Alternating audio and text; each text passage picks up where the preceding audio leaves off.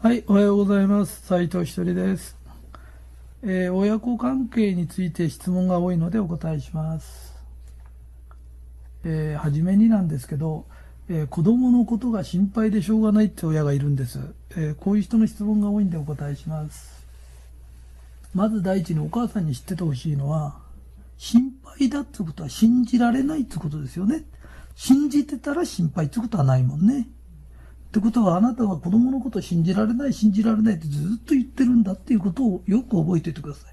子供にはそうやって聞こえます。周りの人にもそうやって聞こえます。なんか心配するとあなたが自分がいい親のように思ってるけど我が子も信じられないっていうのはちょっとおかしいです。一番いいのは信じてるよ。で信じると子供だから間違いを犯します。したら許してあげてまた信じる。それの繰り返しなんです。で、子供っていうのは信じられると最後には信じてる親に迷惑かけない、それから心配させたくないって思うから、あなたが心配だっていう癖を信じてるよっていうふうに変えてください。以上です。はい、えー、次の質問いきます。えー、子育てについて悩んでる人が多いので、あの、お答えします。えー答えがあの重複してしまうこともあります。あの非常に似通ってるんだけど微妙に違いますからあの自分たちで聞き分けてください。えーまずあの子育てについて悩んでるって言うんですけど実は親は子供に育てられてるんです。で何を言いたいんですかっていうとあのあなたはお母さんとしてあなたはお父さんとして子供と同じ次元に立ってませんかって。子供と同じことに、なんていうの、一喜一憂してませんか？で、もしそうだとしたらそれをやめてください。えー何を言いたいんですかっていうと、例えば、えー子供が野球がレギュラーから落とされて、まあ、補欠になったとか、言った時に、お前残念だったなとかって子供と一緒になって残念がらないでください。子供は十分それで傷ついてんです。親にまでそれやられたら辛いんです。親がやることはたった一個なんで、親として、お前気にすることないよ。お前がレギュラーだろうが補欠だろうが、俺にとっちゃお前はスターなんだから。俺はお前が大好きだから、元気に行けよって。親と子は違いますよ。子供が何かあって、ちょっと落っこちて、残念だなとかっていう人がいるけど、それやめてくださいって。子供を傷つけるだけです。で、私がこういうことを教えると、あの、私言わなくなりましたっていうお母さんがいるんだけど、顔ががっかりした顔するんです。成績がちょっと落ちたりなんかすると、あーってがっかりした顔して、いいよ、私あんたのこと大好きだからって。もうダメです、それ。顔が言ってます。顔でものすごく傷つけるんです。わかりますか？親は子供に対して無償の愛なんです。いい点を取ったから褒めてあげるとかじゃないんです。いい点取ろうが取るまいが、世界でたった一人だけ、周りはいい点取れば褒めれます。あの、オリンピックでも金メダル取れば褒めます。だけど、我が子に対してだけはそれをやらないでください。我が子に対しては関係ないんです。ね？世界でたった一人何をしても信じてくれる。それが父親であり母親なんです。わかりますか？えー、子供と同じ次元になって、あ、がっかりしたとかってやんないでください。それから言わなくなっても顔が言ってたら余計傷つきます。えーあなたも子供の頃を思い出してください。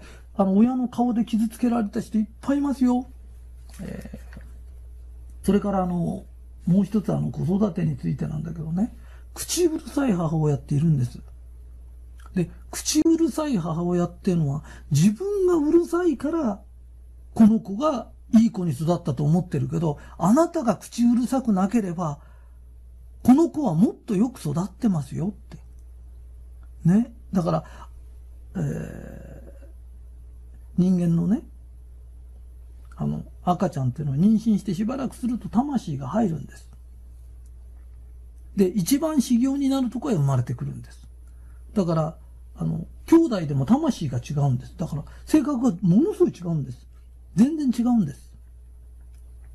ね。で、あなたにできた、その、あなたが口うるさいくてもいい子にしてる子は、いい子なんです。ところが、言うこと聞かない子とか、例えばどっかの不良の子見たりなんかして、口うるさいお母さん一言必ず言うんです。どんな育て方したのかしら。それおごりです。あなたの、ね、育て方が良かったらこうで、親の育て方から悪かったとかって思ってるけど、不良になる子ができた場合、不良になるんです。魂ってそういうものなんです。だから、えー、うるさい親って少し静かにしてください。で、口うるさいのやめてください。あの、さっきの話と同じです。信じてください。信じてあげたらのびのびといい子に育つから。えー、私も講演会であっちこっち行くけれど、その時も親子で来てても、親の口うるささでこうやってもうね、潰れちゃってる子がいっぱいいるの。ね？で、いい子というのは自分の言うことを聞く子がいい子だと親って思ってるの。あなたの私有物じゃないよ。少し考えないとダメだよ。えー、私の母の話なんだけど、えー、私の母は、私あの、学校の成績なんかも悪かったの。でもうちの母はね、いつもこう言ってたの。お前学校向きじゃないから社会向きだよって。人間は神様が作ったもんだからねって。何にも向かない人っていないんだよって。お前ぐらい学校向かないんだから社会向きだよって。だから母は私のことを本当に信じてくれてたの。だから母もいろんなことを教えてくれたの。ほとんど覚えてない。細かく言われたお説教なんか呼べ、まあお説教言うような人じゃなかったけど、余計覚えてないの。だけど、いつも覚えてるのは母が私を信じてくれてたことなの。だから今ね、現在の私があるのは母が私を信じてくれてたことなの。えー、お母さんたちは信じてあげてください。それだけで本当にいい子になるからね。えー、子育てについての悩み、えー、これは以上です。えー、次の質問に答えます。えー、あなたの子供がなぜあなたのところに生まれたか知っていますか？っていう、これは教えてほしいってことです。えー、自分の子供ってなんで自分のとこへ生まれてきたんだろうっていう魂的な話です。えー、さっきの話と重複してしまうかわかんないんですけど、あの、人ってね、親を選んでくるんです。だからよく、えー、勝手に産みやがってって言うけど、正しくは勝手に来やがってなんです。で、そこの一番自分が修行になるとこへ来るんです。だから、あの、皆さんたち、あの、自分の親は、昔はこういう、なんつうのかな、うん、立派な家に住んでてとかね、お抱え運転手さんがいるような、そういうような家だったらいいなとかいろんなこと思ったと思うんだけど、真剣に考えてください。あの、あなたに一番しっくりくる親って、誰ですかって、どなたですかっていうと、一番しっくりくるのは、酔っ払ってようが、少しぐらい口うるさかろうが、あなたの本当はお母さんしかないんです。で、あなたのお父さんしかしっくりこないんです。そこで修行するようになってるんです。だから、あの、自分の親は自分が選んでくるんだ。えー、親が嫌いだって人がいるんです。で、親が嫌いだっていう人は、親が嫌いなんじゃないんです、実は。自分が不幸なんです。自分が不幸な人ってずっと親が嫌いなんです。えー、後で、どうやって幸せになるか教えます。だからそのことを覚えておいてください。頭の隅に覚えておいてください。人間って幸せになっちゃうと、こうやって幸せなのは親が産んでくれたおかげだって必ずなるんです。ただ不幸だと逆現象で、不幸の大元は親なんだっていうふうになっちゃうんだけど、えー、幸せになる方法は後で教えますから、えー、聞いてください。以上です。はい、次の質問です。えー、いじめについて心配だっていう相談が結構多いんです。それにお答えします。えー、この前もなんか、いじめについて心配してるんだ。あの、もし自分が子供がいじめられてんのに気がつかないでね、あの子供が自殺しちゃうとか、そういうことがあったらどうしようっていう相談があるんです。で、それについてお答えします。えー、気がつかないって本当ですかって。本気で言ってるんですかって。あなた子供の成績が10点下がった時は気がついたよね。ね。成績のことは気がつくよね。ってことは成績のことは気になってるんだよね。そのぐらいのつもりで、この子いじめられてんじゃないかって言ったら、ね、朝学校行きたがんないとか、体に傷があるとか、ね、悩み、悩んでるとか、そういうことに気がつくはずだよね。ね。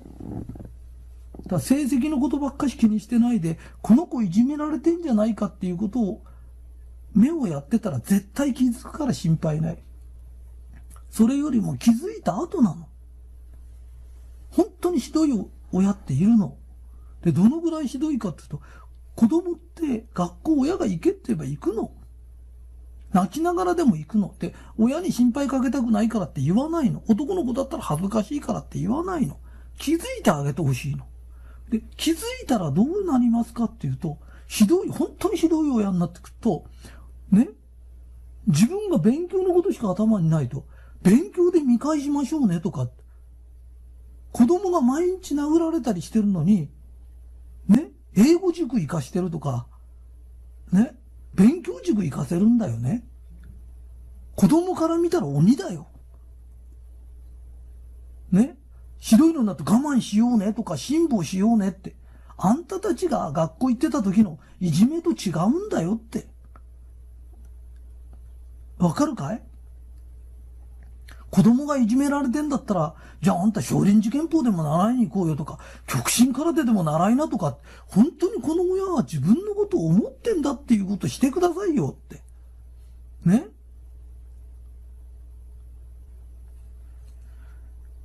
えー、それと、もう一ついきます。えー、親御さん聞きづらいかわかんないけど聞いててね。子供がいじめられたって。その時必ず言う言葉があるの。お友達にいじめられてって。毎日殴ったりね、雑巾の水飲ましたりするんだよ。ねそれで脅かして金取ったりしてる子、なぜお友達なのそれ。お友達じゃないよ。クラスに、ね、犯罪者がいるって言ってください。で、警察へ言ってください。その時に、ね、オーバーアクションで言ってください。オーバーアクションでなぜ言わなきゃいけないかというと、悪いことするやつってのは嘘つくんです。平気で嘘つくんですよ。ね？毎日殴ってんの、いや、プロレスごっこしてただけですって。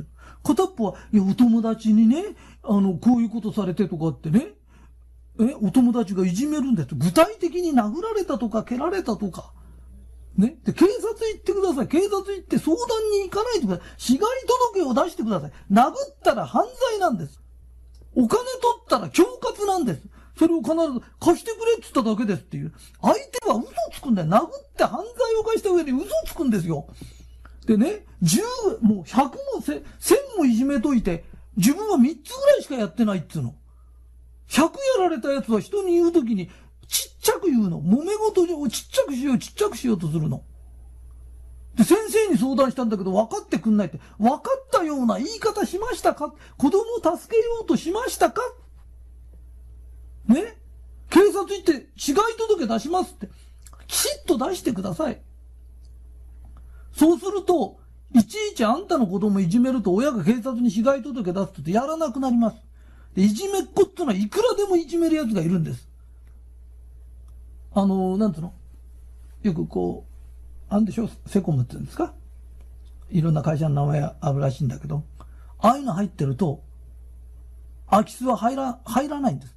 入りやすいとこ入るんです。だ空き巣が改心するんじゃないよ。悪いことするやつはすぐまた他のやつをやるの。でも、あなたは猛然と守ってください。子供を猛然と守ってください。えー、絶対自分の子供を守るんだって決心してください。えー、それとね、あの、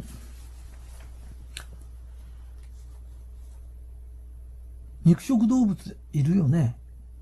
あの肉食動物、虎の子供に餌、肉あげてたとするよね。少しずつ毎日あげてたら、その子は、やがて草食動物になってくれると思ったら大間違いだよ。どんどんどんどん肉食って大きくなるの。だからお金を毎日渡してたら、いつかやめてくれると思ったら請求金額が多くなるだけだよ。いじめもほっといたらもっといじめるだけだよ。わかるかい？人の心にはみんな神がいるの。魂があるの。ところが、それが出てくるまで、あと5代も10代もかかる子っているの。ちょっと前まで、ね、狼だった子とか、ね、爬虫類だった子みたいのいるの。集団になって困ってる人とか弱いものは助けるのが人なの。ただ人間になったばっかしの魂っていうのはあるの。そういうのって、元の狼だとかそういうのが残ってるから、弱いもの見ると集団でいじめたりなんかするんだよ。弱いものを助けるのが人としての当然なんだよ。ただ魂がそこまで行ってないの。わかる？ね？あのね、お金トルコに渡してたら金額が多くなるだけだよ。えー、そのぐらいのこと分かってね、子育てしながら子供に育てられるっていうのはそういうことも入ってるんだよ。えー、私はいじめのことに対してはすごくね、あの、えー、ちょっと真剣になりすぎちゃうんだけど、本当に守ってください。子供ってちっちゃい時傷ついたらね、その傷ずっとね、背負って生きなきゃなんないの。ね。学校の先生に相談してもダメだった。親に相談してもダメだった。それじゃかわいそうだよ。ね。えー、心配する前に行動をとってください。えー、で、いじめられるったら親ついてってください。学校についてって。何日でもついてってください。私、あの、こう、窓からずっと見てますからって。それぐらいしてください。えー、我が子ですからね。お願いしますよ。